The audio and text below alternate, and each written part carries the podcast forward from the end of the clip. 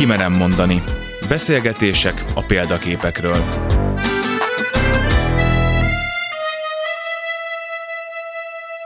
Sugár Ágnes vagyok, köszöntöm Önöket! A nagy példaképek, de pontosabb, ha úgy mondom, a kiemelkedő jelentőségű személyiségek sorából a régmúlt, a közelmúlt és jelenünk egy-egy alakját idézzük meg a mai adásban. Negyedik Bélát, Bibó Istvánt, Hanvas Bélát és Eckhart Tollét. A beszélgetések sorát Nagy Lászlóval, a Budapesti Kölcsei Ferenc Gimnázium történelem tanárával kezdjük, egyfelől, mert akár ő maga is lehet példakép, Másfelől, mert tanárként ő közvetlenül látja, miként alakulnak vagy alakulnak át korunkban az ideálok. És hogy ebben vajon milyen szerepet játszik az iskola. Kimerem mondani. Miért van szükségünk példaképekre, vagy lenne szükségünk? A példaképek olyan viselkedési mintákat mutatnak, amik valamiért a egyén számára fontosak lehetnek az élete során, akár a saját értékválasztásait, döntéseit tudja valahova viszonyítani. Ez egy szerepe a példaképeknek. A történeteknek pont az a lényege, hogy azonosulok a, a szereplőivel, valamilyen módon beleképzelem magamat a helyzetükbe. Elképzelem, hogy én mit tennék a helyükbe, ahhoz képest ők mit cselekedtek, hogyha azonosulok velük, akkor ráadásul még át is tudom élni, hogy ezt milyen körülmények között tették, mit kockáztattak, és szerintem ez az, ami formálja akár a példaképeken keresztül a személyiséget. A legerősebb hatás mindig a közvetlen, az élő kapcsolat. Természetes, tehát hogyha én valakit látok, ismerem akár, vagy legalábbis ismerni vélem, akkor az ő hatása sokkal erősebb, mint egy olyan ikoné, aki valahova ki van téve, mint kép, szobor, és róla egy konszenzus van már.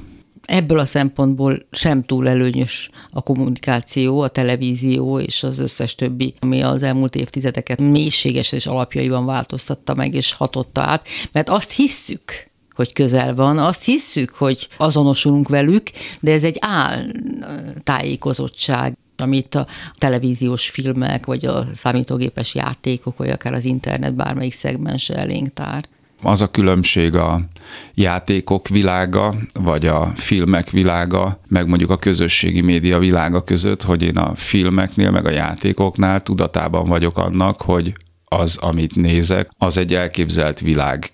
A közösségi média felületeken pedig elhiszem, hogy amit magukról kommunikálnak az emberek, azok ők. Igen, ettől sokkal veszélyesebb. Hát, illetve hát nagyon más az élmény. Tehát ott elhiszem, hogy ha valaki ott magáról kommunikál egy értéket, ami nekem szimpatikus, akkor ő azt tényleg birtokolja is, és hát persze adott esetben birtokolhatja is, de egyáltalán nem biztos, hogy így van. Igen, és hát ettől sok hamis kép és illúzió kering. Az iskola rendszer egyik társadalmi szerepe ugye, hogy a családi nevelést úgymond kiegészítse, vagy korrigálja. Érezhető valamiféle ilyen szerep? Lehetséges ez? Hogy amit a gyerek otthonról hoz, azt mai iskola korrigálni tudja? Hát szerintem hozzá tud tenni, vagy másféle szempontokat tud adni. Nyilván ez azon is múlik, hogy egy egyén milyen családi környezetből érkezik, hogy ő rá mennyire fog hatni az ilyen másodlagos szocializációs tér, mint az iskola vagy az egyéb nevelési intézmények. De hát szerintem gyökeresen átformálni mondjuk azt, amit egy családi környezetben elsajátít, az talán nem is feladata az iskolának. Igen, és a tanár is a személyiségével hat a Holdköltők Társasága című film jut eszembe, ami persze szintén egy idealizált, illuzorikus kép, de nagyon erős hatású kép. Mivel tud a legjobban hatni a tanár? Maga mivel hat? Hát igen. Nyilván megpróbálok rendkívül felkészült és kompetens lenni, és ez már egy hatás. Tehát, hogy úgy felkészülni, hogy az mondjuk egy minta legyen már önmagában. Illetve azt is próbálom, hogy ha ez nem sikerül, akkor ne legyen kínos ezt elismerni. Mert hogy ugye nincs olyan ember, aki az idő minden pillanatában teljesen százszázalékos. De szerintem azt is láttatni kell, hogyha épp valami nem úgy sikerül, és attól még az élet megy tovább. Én azt szeretném, hogyha azzal tudnék hatni, hogy nem különbözöm a folyosón, meg a tanteremben, vagy akár otthon. Tehát, hogy körülbelül ugyanazt tudom adni. Nyilván másféle szerep van otthon, a folyosón és a tanteremben, de az ember mögötte az, az teljesen ugyanaz. Én ezt tartom egy olyan fontos tulajdonságnak, ami esetleg hathat. Általában is megváltozott az én véleményem szerint a társas viszonyrendszer, mondjuk ahhoz képest, amikor én voltam fiatal, nem csak az iskolai környezetben, legalábbis én így gondolom, hanem úgy általában. Hát az iskola nyilván egy speciális tér ilyen szempontból az aláfölé rendeltség miatt, de az, ami felé szeretnénk haladni, vagy legalábbis én nagyon szeretnék, hogy az az aláfölé rendeltség ne tegye lehetetlenni a párbeszédet, illetve az aláfölé rendeltség helyett, amennyire lehet, próbáljunk egy partneri együttműködést kialakítani diákok és tanárok egyaránt. De ez már messzire vezet. Tehát a mostani rendszer ennek nagyon nehezen ad teret. Tehát a tanár ugye az egész személyiségével, az egész magatartásával hat nem csak intellektuálisan, hanem érzelmileg is a gyerekekre, és ugye megint vissza kell térnünk, amiről már korábban beszélgettünk, a polgári engedetlenségi mozgalomhoz és az egyéb ilyen tanári megmozdulásokhoz az elmúlt években, amikben a kölcsei tanárai köztük maga is mindig rendre benne van. Tehát ez a hatás szintén kell, hogy átmenjen, hogy érződjön. Kivált ez valamiféle respektet a gyerekekből? Az iskolai környezetben az fog megnyilvánulni, aki ki akarja nyilvánítani diákok részéről azt, hogy ő egyetért velünk. Valószínűleg kevésbé nyilvánulnak meg, akik nem, már csak az előbb említett aláfölé rendeltségi viszony miatt is. Arra volt példa, hogy a múltkori akció után a diákok közül valakik reggelre odafestették a járdára, hogy veletek vagyunk. Most nyilván ezt nem 800 diák festette oda, de voltak olyan aktív diákok, akik ezt megtették, ez természetesen jól esik, de ilyen visszajelzésünk nincsen, tehát azért én nem kérdezem meg, hogy Nati, mit szóltok ahhoz, hogy mert ez nem tehát tartozik a diákokra olyan értelemben, hogy befolyásolja azt az oktatási rendszert, amiben őket tanítjuk, de nyilván ilyen hétköznapi szinten nem kérdezem ki, hogy na mit gondoltok arról, hogy én engedetlen vagyok. De a lelkeméjén azért mégis jó lenne azt hinni, hogy ennek pozitív hatása van? Hát, hát hogy hat. Persze, hogy jó lenne ezt hinni, mert akkor azt gondolnám, hogy ez fontos üzenet, de, de még egyszer mondom, erre nyilván nem tudok rálátni közelmúltban zajlott vizsgálat legfőbb tapasztalása, hogy a családból és a médiából választott példaképek szinte azonos mértékben jelennek meg már a különböző korosztályoknál is nemekben. Feltűnő, hogy a tanári példaképek és a magas kultúrából származó személyek, tudósok, művészek, történelmi figurák teljesen kivesztek, mint példaképek. Tanári példaképek kiveszése szerintem összefügg azzal, hogy a tanári pályastátusza tűnt el. Tehát ma már szokták mondani, hogy 10 millió tanárország vagyunk. Ezt még nem hallottam, de hát ezt is lehet mondani. Tehát, hogy az egy alapvető dolog a környezetemet megfigyelve, hogy a tanárok tevékenységéről otthon mindenki mindent jobban tud, mint az, aki a teremben teszi. És nyilván ebben vannak olyan élmények, amelyek egyébként igazak, de hogy ez ilyen alapvető. Igen, Otthon ti, megbeszéljük, igen. és ah, hülye az a tanár. És mivel ugye az aktualitássá válik mindenkinek a pedagógussal való találkozás, hiszen egyrészt megélte, másrészt a gyermekét elviszi, és onnantól kezdve már az is egy szakértelem, hogy én összevetem, hogy mi volt az én oktatási közegemben, és nem értem, hogy most miért nem az van. Hm. És akkor valószínűleg a tanár nem, nem úgy csinálja, hogy kéne. Számtalan ilyen példa van. Szóval szerintem ez a pedagógus példaképek kiveszésének egyik fontos eleme. Hát, hogy a közoktatási rendszer sem formálódott az idő során olyanná, ami túlzottan lelkesíteni a mai korosztályt. Van ebben adósságunk, nyilván nekünk is, tehát hogy a felelősséget nem akarom ilyen össztársadalmi szintre helyezni. Az, hogy a történelmi és a magas kultúrából származó példaképek kikoptak, nagyon távoliak ezek mondjuk a média felületeken megjelenő alakokhoz képest, nehéz kötődni hozzájuk. Egyszer egy ismerősöm mesélte, hogy amikor otthon kísérőadást tartott a Kádár rendszerről és a szocializmus hátrányairól az akkor érettségiző fiának, aki már a rendszerváltozás után született, akkor egyszer csak egy ponton a fiú megállt, és azt mondta, értsd meg apa, hogy nekem Kádár pont olyan messze van, mint Lenin. Ennyire érezte át.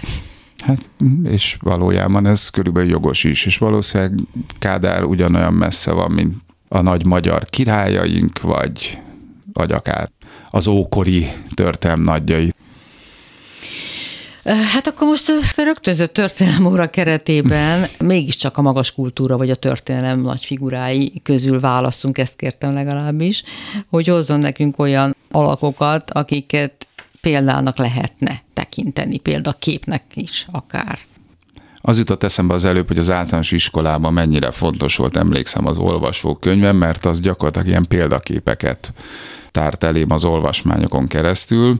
Ugye nyilván a gimnáziumi oktatás egy kicsit más, itt már inkább a történelmi jelenségek oktatásán van a hangsúly, kevésbé a személyes vonatkozások hangsúlyozásán, de például... Tehát a történetek, a, a személyes élettörténetek nem jelennek meg olyan színességgel, vagy olyan gazdagon? Meg tudnak jelenni, de nem csak ezeken van már a hangsúly. Tehát a történelmet a mostani felfogás szerint megpróbáljuk ilyen szélesebb jelen séghalmazként értelmezem ennek a társadalmi vonatkozásai, a gazdasági vonatkozásai nagyon fontosak, a kulturális vonatkozása is persze mellette ott vannak azok a személyek, akik alakítják is azt, de ezeken a jelenségeken keresztül viszont nagyon sok mindent meg lehet ismerni a társadalmak működéséről.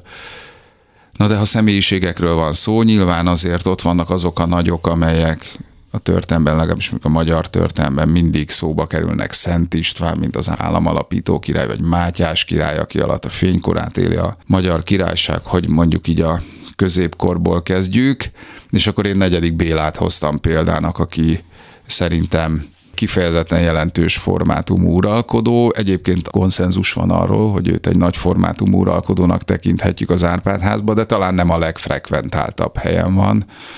És ugyanála pont az az érdekes példamutató magatartás, hogy képes a saját politikájának az elhibázottságát felismerni és teljesen megváltoztatni annak irányát. Ugye negyedik Béla a tatárjárás előtt a királyi tekintély visszaállításán munkálkodott, birtokokat vett vissza a nemességtől, meg nem engedte, hogy leüljenek a királyi tanácsba, elégette a székeiket. Azt lehet tudni, hogy ezt milyen okból tette? Személyes hiúság, hatalmi gőg, vagy ennek ilyen alapja volt?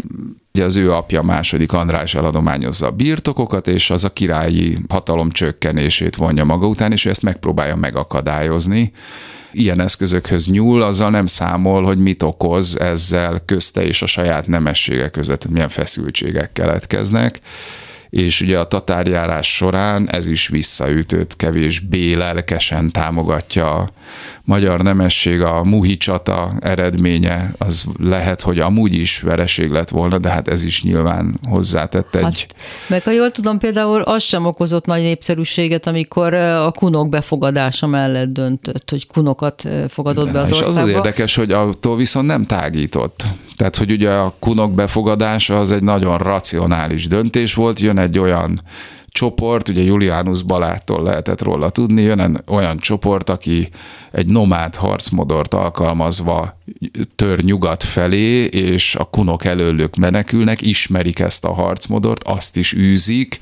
Az egy racionális döntés volt befogadni, csak egy nomád csoportot berakni földművelők közé, hát az okoz feszültségeket, mert a nomádnak a gabonamező is legelő és hát ugye ebből fakad a, a konfliktus, és az az érdekes, hogy ahogy megváltoztatja a nemesség felé folytatott politikáját a tatárjárás után, megpróbálva elérni, hogy őt támogassák, és az ország védekezését együttműködve erősítsék meg várépítésekkel, stb. Úgy viszont a kunokat visszatelepíti. Tehát abban viszont nincs engedmény, és hát tudjuk, hogy hosszú távon sikeres program volt, nagy kunság, kis kunság, a mai napig ismerjük a régiókat, ahova ő letelepíti őket. Hát a, ugye a tatárok óriási pusztítást végeztek. Azt lehet tudni, hogy miért fordultak vissza? Miért hát vonultak aztán igen. 1242 környékén talán? Igen, 1242-ben. Hát itt kétféle álláspont van, nagy választás volt, és otthon akart lenni a Magyarország ellen hadat vezető Kána kánválasztáson, illetve, hogy ez egy ilyen nomád sajátosság, hogy elkezdenek terjeszkedni, de nem feltétlen elsőre hódítják meg a területet, elpusztítják. Jó lett volna, ha elfogják negyedik Bélát, de speciál sikerült elszökni, hogy a Trauvárába rejtőzött el, tehát az nem sikerült, hogy így meggyengítsék még az országot, hogy mondjuk az uralkodót is sikerül kiiktatni, tehát hogy ez egy ideiglenes visszavonulás, és úgy tervezték, hogy jönnek, csak hát aztán végül is nem volt több jelentős, ilyen jelentős támadás Magyarország ellen. Na és akkor jött a fordulópont tulajdonképpen. És hát ez már a fordulópont, tehát negyedik Béla számított rá, hogy ők visszajönnek, és az egész politikáját a tatárjárás után az határozta meg, hogy ő felkészítse az országot a tatárok ellen, és ebben Szerintem az a követendő példa, hogy képes vagyok felismerni azt, hogy amit tettem, az nem, nem tökéletesen szolgálta azt a célt, amit én szerettem volna elérni, és képes vagyok ezen változtatni, és új irányt adni a politikámnak, miközben egyébként azok az elemek, meg amelyek tarthatók és védhetők, azokat akár vihetem is tovább, ugye kunok betelepítése, és hogy ez szerintem egy nagy formátumú egyéniség. Különösen úgy, hogy van olyan, aki negyedik Bélát egyébként kifejezetten egy katonai antitalentumnak tartja, ami azért egy fontos képesség egy középkori uralkodónál, hogy ő a csatatéren is legyen kompetens, negyedik Béláról van, aki azt állítja, hogy ő az, én nem annyira nem értek a hat történethez, de az biztos, hogy ennek ellenére tudott nagy formátumú uralkodó lenni. Mi az, ami ebből visszaigazolást nyert? Hát ez azért nehéz kérdés, mert hál' Isten nem élt meg az ország az ő országlás alatt még egy ekkora tatárjárást. Az biztos, hogy rengeteg kővár épült ebben a korszakban. Ő maga is sokat építetett, mint Visegrád fellegvára, vagy akár Buda várépítése ide köthető a városok alapítását támogatta, vagy városi rangra emelt nem egy települést kőfallal kellett őket körbekeríteni. Tehát vannak ilyen eredményei. Hosszú távon ez egyébként a nemesség megerősödését eredményezte, amelyet majd Károly Robertnek kell újra rendezni, de ettől még negyedik Béla politikája érthető volt, az, hogy a továbbiakban ez hova fejlődött, már nyilván az utódainak is a története. A nagy formátumúságát magából merítette, vagy volt-e ez neki csapata, embere, példaképe? Hát ez jó kérdés abból, ahogy ő politizált, az biztos, hogy kiderül, hogy az ő apja nem volt a példaképe, sőt kifejezetten feszült viszonyt ápolt második Andrással, és az ő ellenében fogalmazta meg a politikáját a tatárjárás előtt, ami egyébként bizonyos értelemben visszatérés lett volna a második András előtti uralkodókhoz. Tehát ő valahogy úgy képzelte el magát az én feltevésem szerint, mint ahogy Szent István uralkodott. Hogy ő olyan tekintélyű figura, de hát már nem, nem ott tartott a magyar történelem. Könnyebb a gyerekekkel régmúlt nagy formátumú alakjairól mesélni, őket közelebb hozni, ők az ő irántuk való érdeklődést felkelteni, mint mondjuk a 20. század alakjai iránt? Van ilyen különbség? Érzékelhető ilyen különbség? Inkább az érzékelhető, hogy ki az, akinek vonzó mondjuk a középkor, mert úgy hasonlít a trónok harcát. De tényleg, hát a trónok harcán is lehetne középkor tanítani sok vonatkozásában. Általában az egy, a... az egy népszerű televíziós sorozat, ugye? Így van, igen. Ilyen fantasy sorozat, de nagyon sok eleme egyébként a középkori társadalmi viszonyokat mutatja meg. Szóval arra akartam csak visszatérni, hogy azon múlik igen, hogy ki mennyire érdeklődik a középkor iránt, de egyébként ezt a fajta irányváltást a politikában be lehet mutatni, és ez lehet érdekes a diákok számára, különösen azért, mert ráadásul kiválóan bemutatható úgy, hogy ők ismerik föl a különféle történelmi feljegyzések alapján. Már ez gimnáziumban egy óriási lehetőség, hogy szövegértelmezésből vonunk le következtetéseket, nem a tanári narráció fogalmazza meg, hogy itt azt kell látni, hogy negyedik Béla nagy formátumú egyéniség. Mit lehet Bibó István alakjából a gyerekek számára közelhozni, átvinni? már 20. században járunk, ugye nagyon Hát igen, ugye időben. ez már a végzős évfolyam környezete, a közelkortárs személyiségek, és hát a politikai közéletben vállalt hitelességet, vagy a, az önazonosságot lehet szerintem kihozni ezekből a személyiségekből, akár Bibó Istvánból, vagy Gönc Árpádból, vagy akár Nagy Imréből, csak ugye Nagy Imre mártír lett, és Gönc Árpád meg Bibó István tovább folytatta a tevékenységét, viszont nem érzékelhető az, hogy mondjuk ők bármit feláldoztak volna abból, amit korábban képviseltek, és szerintem ezt például föl lehet használni a 20. századi oktatásban az ilyen történelmi figurákat. Akkor jöjjön Bibó a 20. század legnagyobb demokratikus politikai gondolkodójaként beszélhetünk róla. 56-ban a harmadik Nagy Imre kormány államminisztere volt és hát a megszállás, szovjet megszállás idején kitartóan az megszállás ellen lépett fel és tiltakozott letartóztatják, és életfogytiglant kap, ha jól emlékszem, aztán a 60-as években szabadul.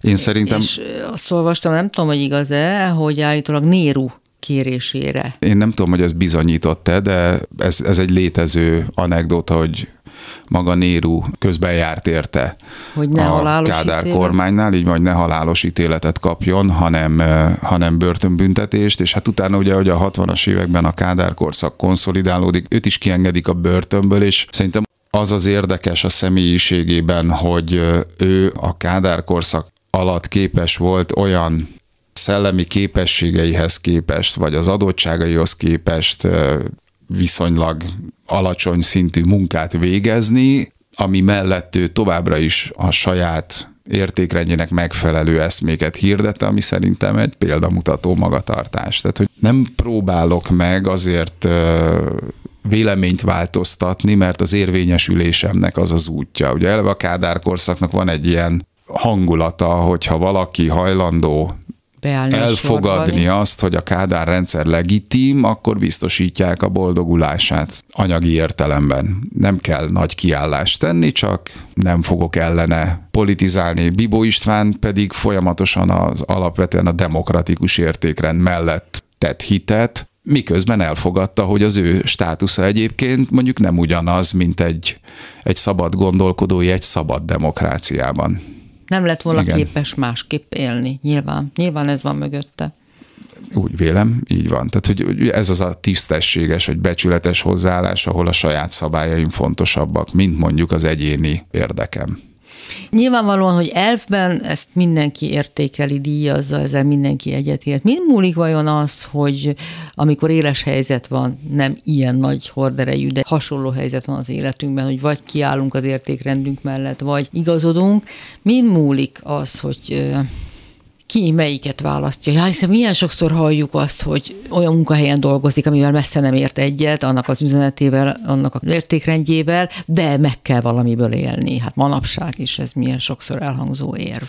Szerintem azon múlik, hogy meddig lehet racionálisan megmagyarázni, hogy én miért vagyok benne egy olyan helyzetben, amit nehezen fogadok el és azt, hogy meddig racionális az a magyarázat, és az a racionális hát magyarázat hát nem dolgozik-e, el, igen. nem dolgozik-e a mélyben mégiscsak valamiféle igen. ellentmondás, és egészség, vagy szellem, romboló szellem, károsító energia? Hát igen, ez, ez szembenézés mindig az embernek magával, hogy a magyarázataim azok önbecsapás célját szolgálják, vagy még racionálisan elfogadható módon magyarázzák meg az élet programomat, vagy életvitelemet. Ezek a kérdések fölmerülnek, fölmerülhetnek órán? Hogy nem. Sőt, fontos is, hogy fölmerüljenek. Nyilván nem a diákok egyéni életére vonatkoztatva, vagy az én egyéni életemre vonatkoztatva, de hát történelmi példák tömkelege szóra erről, erről a dilemma helyzetről, hogy meddig elfogadható a együttműködés egy olyan szituációval, amivel én nem értek egyet nem is kell ilyen nagy formátumú egyéniségeket ehhez keresni. Egyébként pont az lenne a jó, hogyha a diákok megértenék, hogy ezek hétköznapi kérdések. Tehát miközben ugye az előbb pont arról beszéltünk, hogy a példaképek lehetnek fontosak, mert mintaként szolgálhatnak bizonyos élethelyzetekben, hogy én is szeretném körülbelül ezt a szintet elérni. Közben az fontos látni, hogy amúgy a, az ilyen példamutató figurák életszituációja a hétköznapi ember számára is folyamatosan megvalósul, és hogy nekik is ezekre a kérdésekre kell keresni a választ, attól még, hogy nem hatnak úgy, mint mondjuk a nagy történelmi személyisége. Hát és a kicsiből lesz a nagy. Igen. Lehet, hogy ha, ha a kicsiben megtapasztalja, ha a kicsiben helytáll, akkor egy adott nagy helyzetben sem kérdés, hogy hogy kell működnie. Így van. Hanvas Béla, ha lehet, megsokszorozva igaz a példa Hanvas Bélára. Igen, az az érdekes szerintem ezekbe a személyiségekbe egyébként, hogy ők valahogy minden olyan intézményrendszerben peremre kerültek, amiben éltek. Tehát, hogy Bibó is ugyanígy, Hanvas Béla is, tehát itt az a Horti korszaknak sem volt a kedvence, hát aztán a kommunista időszaknak végképp nem, és ez körülbelül Bibóra is igaz. Tehát ő ugyanúgy részt vett a második világháború kárainak a mentésében a háború alatt és ugyanúgy áldozata lett bizonyos értelemben a kommunista diktatúra erőszakának. Igen, Hanvas, a magyar író, filozófus, esztéta és a raktáros csupa nagybetűvel. Igen. Tisza palkonyán számolt csavarokat. Igen. Az írásaiban viszont pont azt tartom elképesztőnek, hogy folyamatosan van egy távolság, vagy egy, én legalábbis érzek egy távolságot attól, ami a külvilágban aktuálisan zajlik. Miközben amit ír, az meg minden pillanatában reflektál Tehát, hogy az Óda a 20. századhoz egy olyan pontos leírása szerintem annak, amiben élnek az emberek, legyen az diktatúra, de akár demokrácia is, hogy egészen megdöbbentő, miközben egy pillanatig nem halljuk senki ismert embernek a nevét. Igen. Olvasom, hogy 35-ben Kerényi Károly és Hanvas a Szigetkört alapították meg, amely a klasszikus görög hagyományból merítkező szellemi szövetség lett volna, vagy volt. Többen is csatlakoztak hozzá, Szerbantal is, Német László is, meg mások is és meg is jelent három kiadvány, de aztán kiderült elég rövid úton, hogy a szellemi közösség, ez a szellemi közösség mégsem az, hogy megvalósíthatatlan az a szellemi közösség, amit ő gondolt. Erről a Magyar Hiperionban azt írja, hogy itt vagyok ebben a népben, ezen a földön, minden szándékom eredménytelen, minden szavam hiába való, minden tervem összetört, megbuktam, észrevétlenül, fölöslegesen és fel nem ismerve. Igen, szerintem a Hyperion az egyik legkiábrándultabb írása, amúgy, amiket én olvastam legalábbis. De folytatta. Igen, igen, igen. Mert még csak 35-ben járunk. Utána olyan életigenlő alkotásokat írt, mint a bor filozófiája. Nyilván a kereti filozófiákban való elmélyedés, Lao-Tse-t fordított, Herakleitos, Konfucius és többieket, az rengeteget, az egy olyan muníciót, egy olyan táptalajt is adott, amiben bizonyosságot is kaphatott. Igen, illetve hát ő biztos, hogy ez a szokratészi vonal, aki úgy gondolja, hogy van egyfajta mérce amihez lehet alkalmazkodni, és azért úgy tűnik, hogy ő ehhez próbált alkalmazkodni az egész tevékenysége során, és valahogy lehet bennem a, a, a történelmi személyiségekben ez ragad meg általában, amikor valaki tértől időtől függetlenül tud önazonos módon működni, vagy pedig felismeri, hogyha tevékenységével valamiféle probléma volt a korábbiakban, és tud változtatni rajta. Igen, hát Hamas ugye nem dolgozott ki filozófiai rendszert, nem csinált iskolát, azért mert minden rendszert búvóhely, valamiféle búvóhelynek tartott, de ahogy írja, nem rendszereket kell alkotni, hanem az ébresztő elemek folyamatos sorát biztosítani. Nagy vállalás. Igen. Emberségből, emberi minőségből jeles, vagy még azon is túl. Hanvastan anyag? Nem, nem. Amúgy nagyon nehéz lenne beilleszteni. Nyilván lennének olyan szövegei, amelyek beillenének a közoktatásba, de nem nagyon, nem nagyon szerepel benne gimnáziumba. És kár is gondolom, de nem is lehet behozni, nem is szoktam becsempészni? De én az Óda a 20. századot például szoktam, mert ott azt nagyon szépen fejti ki, akár csak a bevezet, tehát az első oldalt, ha elolvassa egy diák, akkor ott kap egy képet a politikai ideológiák működéséről és az szerintem egy nagyon tanulságos leírás, miközben egyébként elég vicces is. Uh-huh. Tehát fogyasztható. Igen, igen. Azt szerintem kifejezetten fogyasztható. Nyilván én ezt nem tudom föladni kötelezőnek, meg nem is célom, de forrásként, történelmi forrásként hivatkozni rá, vagy illusztrálni egy történeti környezetet, ahhoz nagyon jó a pont az ironikus felhangjai miatt. Amikor egy-egy személyiség élet művéből tanulságot akarunk levonni, úgymond példaképként akarjuk állítani. Ez nyilván nem úgy működik, hogy az ember elmondja tanárként, hogy ez ezért figyelemre méltó, vagy azért, hanem föl kell építeni, hogy a gyerek maga rakja össze a képet? Hát szerintem gimnáziumban már ez az út, igen. Én szerintem amúgy általános iskolában az elképzelhető, hogy az ember tud olyan életutakat elmesélni, amik nagyon vonzóak tudnak lenni. Ugye pont az előbb beszéltünk erről, hogy a történetek nagyon vonzóak az emberek számára, szeretünk történeteket hallgatni, de én gimnáziumban már hatékonyabbnak tartom azt, hogyha a diák a szövegeken keresztül ismer meg valamit, és saját maga vonja le a következtetéseket. Miben hatékonyabb? Miért hatékonyabb? Hát mert az az ő következtetése lesz, vagy az ő értelmezése. Nyilván az egy az inkább egy ilyen facilitátori feladat, hogy esetleg keresünk többféle értelmezési keretet, akár adott személyiségek megítélése során, de hát a, ha a válaszokat ő mondja meg, akkor az a saját felismerése az sokkal jobb, mint hogyha én prédikálok felemelt mutató hogy így kell csinálni.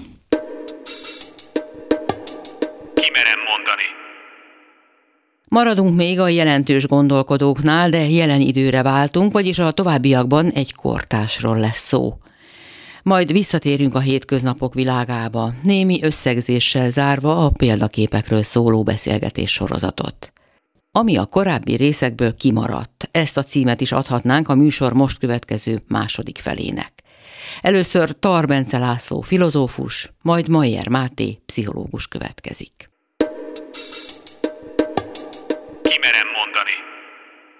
Hát akkor váltsunk olyan valakire, Igen. aki vitathatatlanul akkor egyik nagy szelleme, vagy legalábbis a legnépszerűbb spirituális tanítóként tartják számon Eckhart Tollét, német származású kanadai író, előadó, spirituális tanító, ugye a Most hatalma és az Új Föld című bestsellerek szerzője sok más könyv mellett, tehát ugyanakkor meglehetősen vitatott személyiség is. Miért választottad be a sorba Eckhart Tollét? Hát ennek több oka is van. Őt például erőbb ismertem írásain keresztül, mint ha valaha bármit tudtam volna a megjelenéséről, életútjáról, bármiről, és miután nekem a korábbi összes mondjuk példaképem, szellemi nagy ember, sármos, jóképű, és hogy mondjam, külsőleg is abszolút példaértékű emberek voltak, szép emberek. A szépség is ugye a nagyságnak egy előtt csarnoka lehet, rengeteg ember például pusztán azzal tűnik ki a környezetéből, hogy szebb, mint az átlag, és más nem is kell csinálnia. És ezt nem nézem le, én azt gondolom, hogy ez is egy virtus, ez is egy erény. És hát az ember ugye elképzelt, hogy na hát egy ilyen nagy szellemi tanítómester akkor hogy is néz ki. És azt hiszem, hogy, hogy amiért ide beválasztottam a sorba, az egy, már nem csak a megjelenése miatt, nyilván majd beszélek a tanításairól is, de a legnagyobb ilyen zen pofon nekem az volt, amikor először láttam róla egy filmfelvételt, és hát egy rendkívül csúnya ember, és egy pillanatra ez volt, ez nem lehet a leghártól. egy ilyen embernek, akinek ennyire magasztos és emelkedett és hihetetlen szellemi gondolatai az úgy kell, hogy kinézze, mint Atlasz legalábbis, aki a vállán hordja a földön. És hát ő ilyen szempontból abszolút ezt a szokratészi figurát testesíti meg, mert hogy Szokratészről is feljegyezték, hogy rendkívül csúnya ember volt, és az rendkívül fontos az én szememben, hogy ahhoz, hogy valaki nagy ember legyen, az, hogy valaki példakép legyen, ahhoz nem kell külsőleg is átlagon felüli megjelenéssel bírnia, sőt, sőt, sőt, Nyilván Stephen Hawkingot is ide hozhatnám, ugye a maga fogyatékos fizikai adottságaival, hogy mégis ugye ezer és ezer ember inspirátora és milliókat megérintő gondolatai lehetnek, hát ilyen az Eckhart Tolle Kritikusai is vannak azért szép számmal. Ő ugye magát a könyveiben megvilágosodott emberként határozza meg Eckhart Tolle, aki megszabadult az ego minden kényszerétől. Hát nem ismerjük a hétköznapi életét, nem tudjuk ez mennyiben igaz és ugye semmelyik vallással sem azonosul, de hát ugyanúgy hivatkozik Buthára, Jézusra, vagy az iszlám szufizmusra, a zsidó kabalára. Sokak szerint tulajdonképpen, amit saját elgondolásnak, saját elméletnek, saját felismerésnek tart, ezek tulajdonképpen kölcsönvet vagy átvett összefüggések.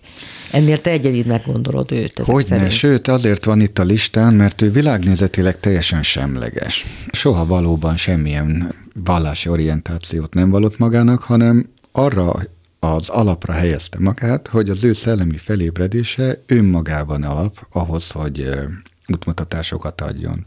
És tényleg ilyenek a tanításai, tényleg ilyenek a könyvei, hogy persze kitapinthatók benne, és utalásokat tesz is ugye más vallási tanítók, vagy hagyományok, filozófiai gondolatokra, de mindvégig megőrzi az egyéniségét.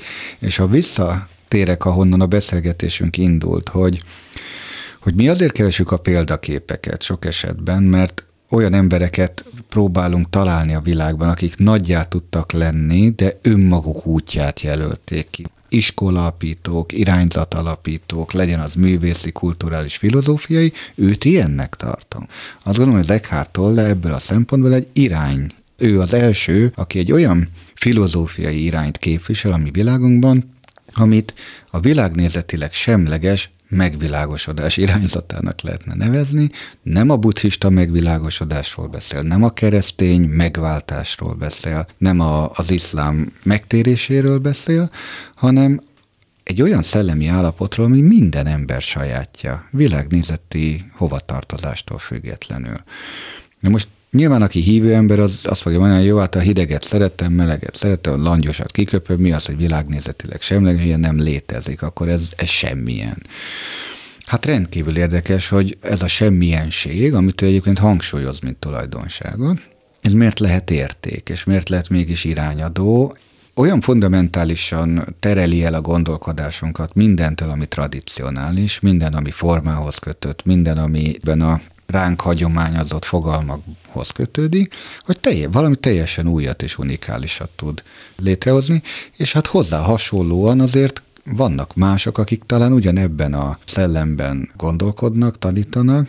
És akkor te nem is érzed a szövegeiben, az írásaiban ezeket a párhuzamokat, utánérzéseket, amivel a kritikusai vádolják? Hát én azt gondolom, hogy az utánérzéseket mindenképpen ki lehet tapintani, de hát furcsa is lenne, ha nem. Nem lennének ezek kitapintatok, mert tételezzük azt fel, hogy az ókori vallási szövegek és a nagy vallási tanítók mondani valójában van igazság és valóban igazat szólnak. Na most milyen lenne, ha ezeket az igazságokat egy másik ember szájból, aki ugyanerről az igazságról beszél, csak már egy más kontextusban, nem látnánk, vagy nem ismernénk fel. És akkor itt jön a személyes hitvallásom, meggyőződésem. Én azt gondolom, hogy az igazság, az világnézetileg nem behatárolható, tehát a szellemi felébredés az mindig a maga idejében, a maga helyén, a maga kontextusában fogalmazódott meg. És ezért rettetesen veszélyes, amikor kiragadunk a kontextusából egy valláshagyományt, egy filozófust, vagy egy gondolkodót, és azt mondjuk, hogy hát ez micsoda hülyeség, mert ez már rég meghaladott ez a gondolat.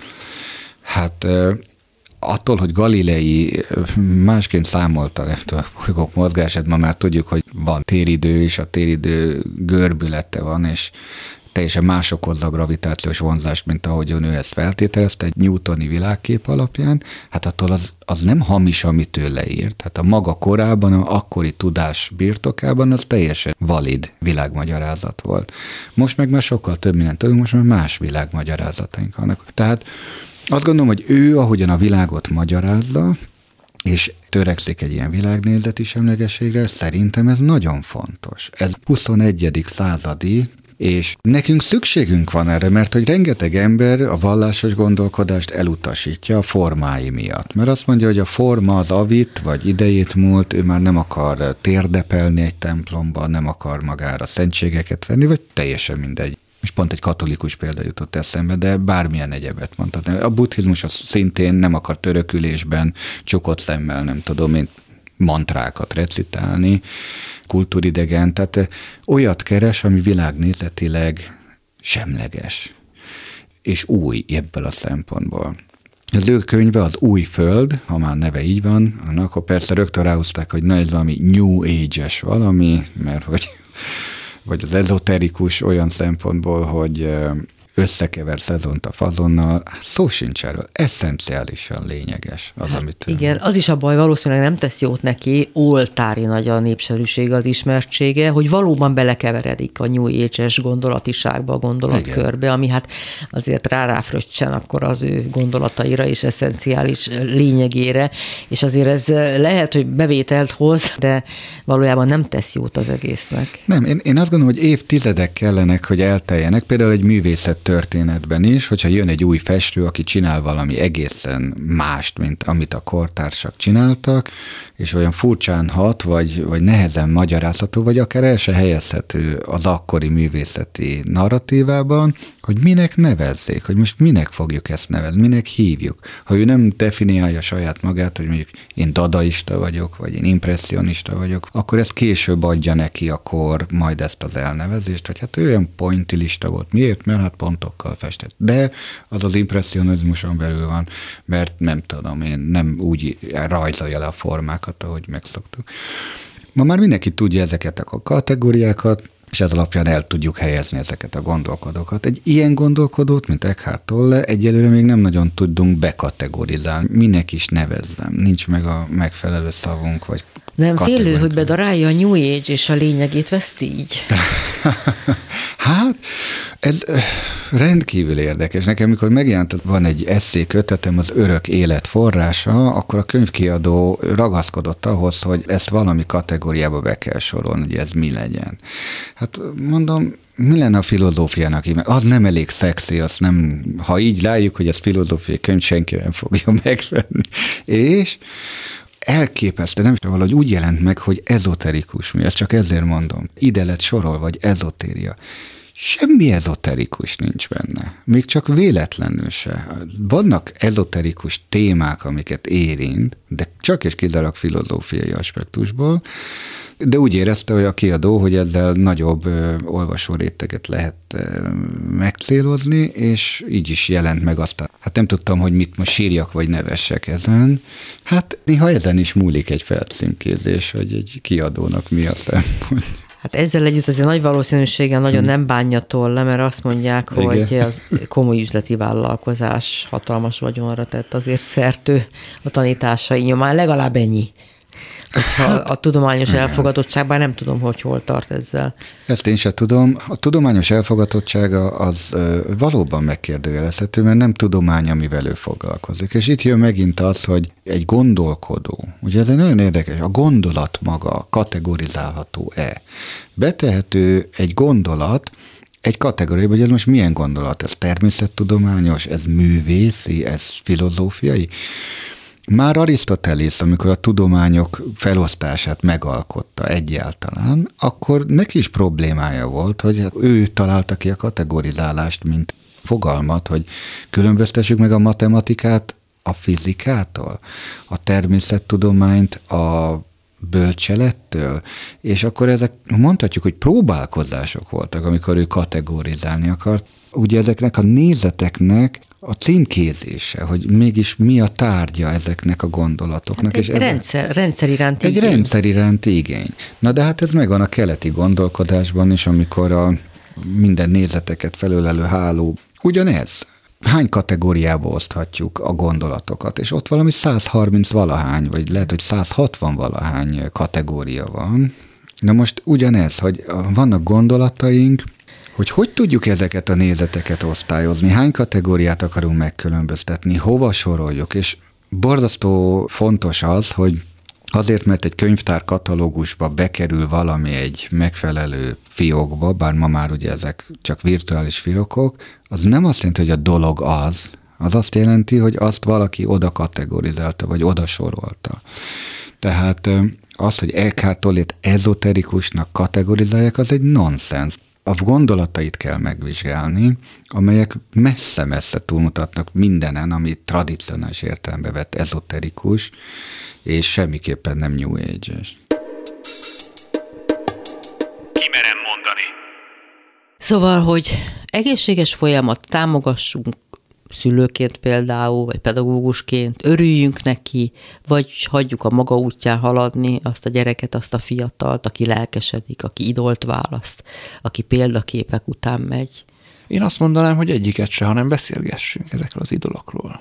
Nézzük meg a árnyoldalakat is, nézzük meg a, a fényes oldalakat is, hogy egy egész képet lehessen látni róluk. Hogy sokszor azokhoz a teljesítményekhez azok a sötét oldalak is kellettek annak a kényszerítő nyomása is kellett. Nem csak a kényszerből lehet nagy teljesítményeket véghez vinni, de ahogy korábban mondtam, aki lelkileg jól van, azt nehezen tudom elképzelni, hogy valami belső motiváció rávegye arra, hogy egy ilyen nagyon lelki értelemben adott esetben sivár és sanyarú életet válasszon, ha csak nincs valami nagyon erős eltökéltség benne. És a sportolók esete például, akikből világra szóló élsportoló lesz sok-sok évnyi küzdelemmel, kitartással, az önmaguk meghaladásával, lépésről lépésre, évről évre például, amikor már mindent megnyertek, és még mindig, még mindig mennek előre, akár a fizikai fájdalmat is leküzdve. Nekem az élsportolók sok tekintetben a legellentmondásosabb hírességek. Nem magukban, hanem inkább a közmegítélésüket tekintve. Tehát az élsportolókhoz jellemzően az egészséget társítjuk, hogy ők, hogy ők egészséges életet élnek. Na hát, ha valamitől távol vannak az élsportolók, szeretném mindenkinek mondani, az az egészség. Nagyon kevés sportágat leszámítva, ha valaki élsportoló, akkor kötelezően doppingol, csak legfeljebb nem bukik le, ha ott akar lenni az élbolyban. Azért, mert neki más is csinálja, és különben nem tudnának olyan teljesítményeket a testükből kifacsarni és erre egy egész komoly iparág épült, hogy újabb és újabb dopingszereket fejlesztenek ki, amit nem lehet kimutatni, meg még inkább, meg így, meg amúgy fokozza a teljesítményt. Ők tönkreteszik a saját testüket. Ezt is lássuk. Tehát ők nem élnek egészségesen. De mégis ez a közvélekedés velük kapcsolatban.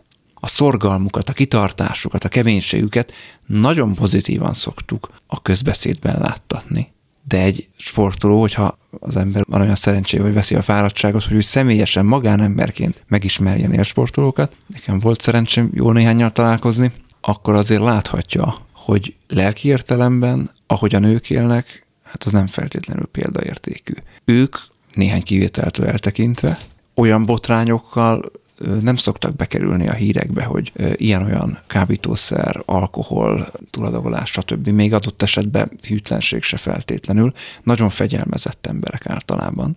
Megint mondom, vannak kivételek, de ezzel szoktam találkozni. Egy élsportoló, és ez igaz egyébként a fegyveres testületek tagjaira is, nagyon másként tekinti bizonyos jelenségekre, mint egy átlagember. Egy átlagember, ha valami fáj, akkor azt tudja, hogy az nem jó, azt abba kell hagyni ha egy ilyen embernek valami fáj, akkor azt tudja, hogy most akkor valami teljesítményt csinált, és ez ebbe az irányba kell tovább menni. Akkor dolgozott jól. Tehát például a fájdalomhoz való viszony. És ez nem csak a fizikai fájdalom, a lelki fájdalom is. Amellett, hogy valaki sportoló legyen, nagyon-nagyon nehezen fér bele, ha egyáltalán belefér a magánélet. Nagyon egyoldalú élet. Ugye néhány év alatt, 10-20, nagyon maximum 31 pár év alatt kiégetik magukat. A testük tovább nem bírja föntartani azt a azt a szintet, amit az sporthoz kell, tehát kiöregszenek, és akkor ott vannak széttárt kezekkel, hogy most akkor mit csináljak. Nagyon sokan maradnak a sportvilágában, lesznek edzők, nevelik az utánpótlást, addigra már esetleg családot is alapítanak, de nagyon nehezen szokták ezt a visszavonulást megélni. Borzasztóan nehezen.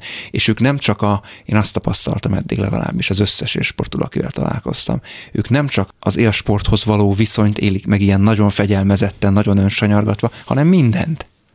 Az életük minden területén ezzel az attitűddel vannak, és még egyszer mondom, zárójelben ez a fegyveres testületek tagjára is igaz szokott lenni. Tehát nagyon kemény emberek ők, és mi idolként tekintünk rájuk nem tudom eldönteni, hogy számodra szerinted jó dolog-e, ha példaképeket követünk, példaképeket választunk, vagy nem? Lelki értelemben, pszichológiai értelemben. Hát másképp válaszolnék. Szerintem nem az a kérdés, hogy az jó dolog-e, hogy választunk-e ilyeneket, vagy nem, hanem az a kérdés inkább, hogy ezekhez hogy viszonyulunk.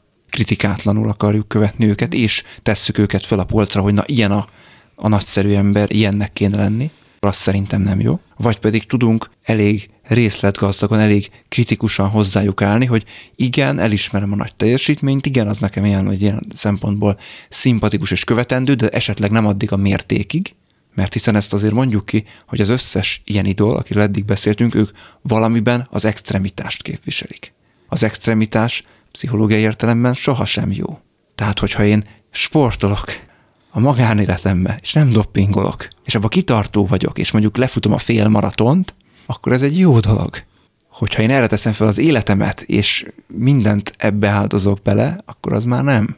Tehát én szerintem ez a kérdés, hogy hogyan állok a példaképekhez, nem az, hogy önmagában, hogy választok-e ilyet.